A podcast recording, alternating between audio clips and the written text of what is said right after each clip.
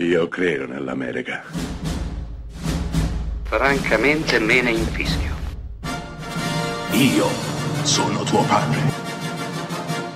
Anna Nishimasa. Rimetta a posto la candela. Rosa bella. L'ultimo film di questa settimana dedicato al viaggio ha a che fare con il non viaggio. È un film diretto da Steven Spielberg interpretato da Tom Hanks che si intitola The Terminal. Storia vera di un uomo bloccato in un aeroporto, quello di New York, il JFK.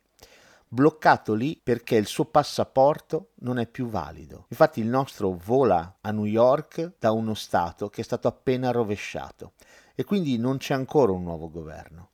Ecco che in questa situazione complicata, difficile e instabile il suo passaporto non è più in corso di validità. Ecco quindi che il buon Tom Hanks resterà bloccato nella terra di nessuno, nell'aeroporto di New York appunto, mentre disperatamente il direttore Stanley Tucci cercherà di sbarazzarsi di lui in ogni modo il non luogo, ho detto, il non viaggio, ma alla fine spesso e volentieri tanti viaggi partono anche proprio dall'aeroporto e quindi non trovo un modo migliore per completare la nostra settimana con un film che è denso di umanità, di speranza e di meraviglia, non verso un luogo, ma verso gli esseri umani. Sono infatti i tanti piccoli protagonisti, i tanti volti, di solito anonimi, che compongono lo staff di un aeroporto ad essere protagonisti in questo grande film diretto da Spielberg. Qui, in questo contesto, ognuno di loro emerge, diventa importante e assume un ruolo cruciale all'interno di questa vicenda che sembra non raccontare niente e invece, come spesso capita, finisce per raccontare tutto, mentre al di là delle porte a vetri c'è New York, paziente, in attesa.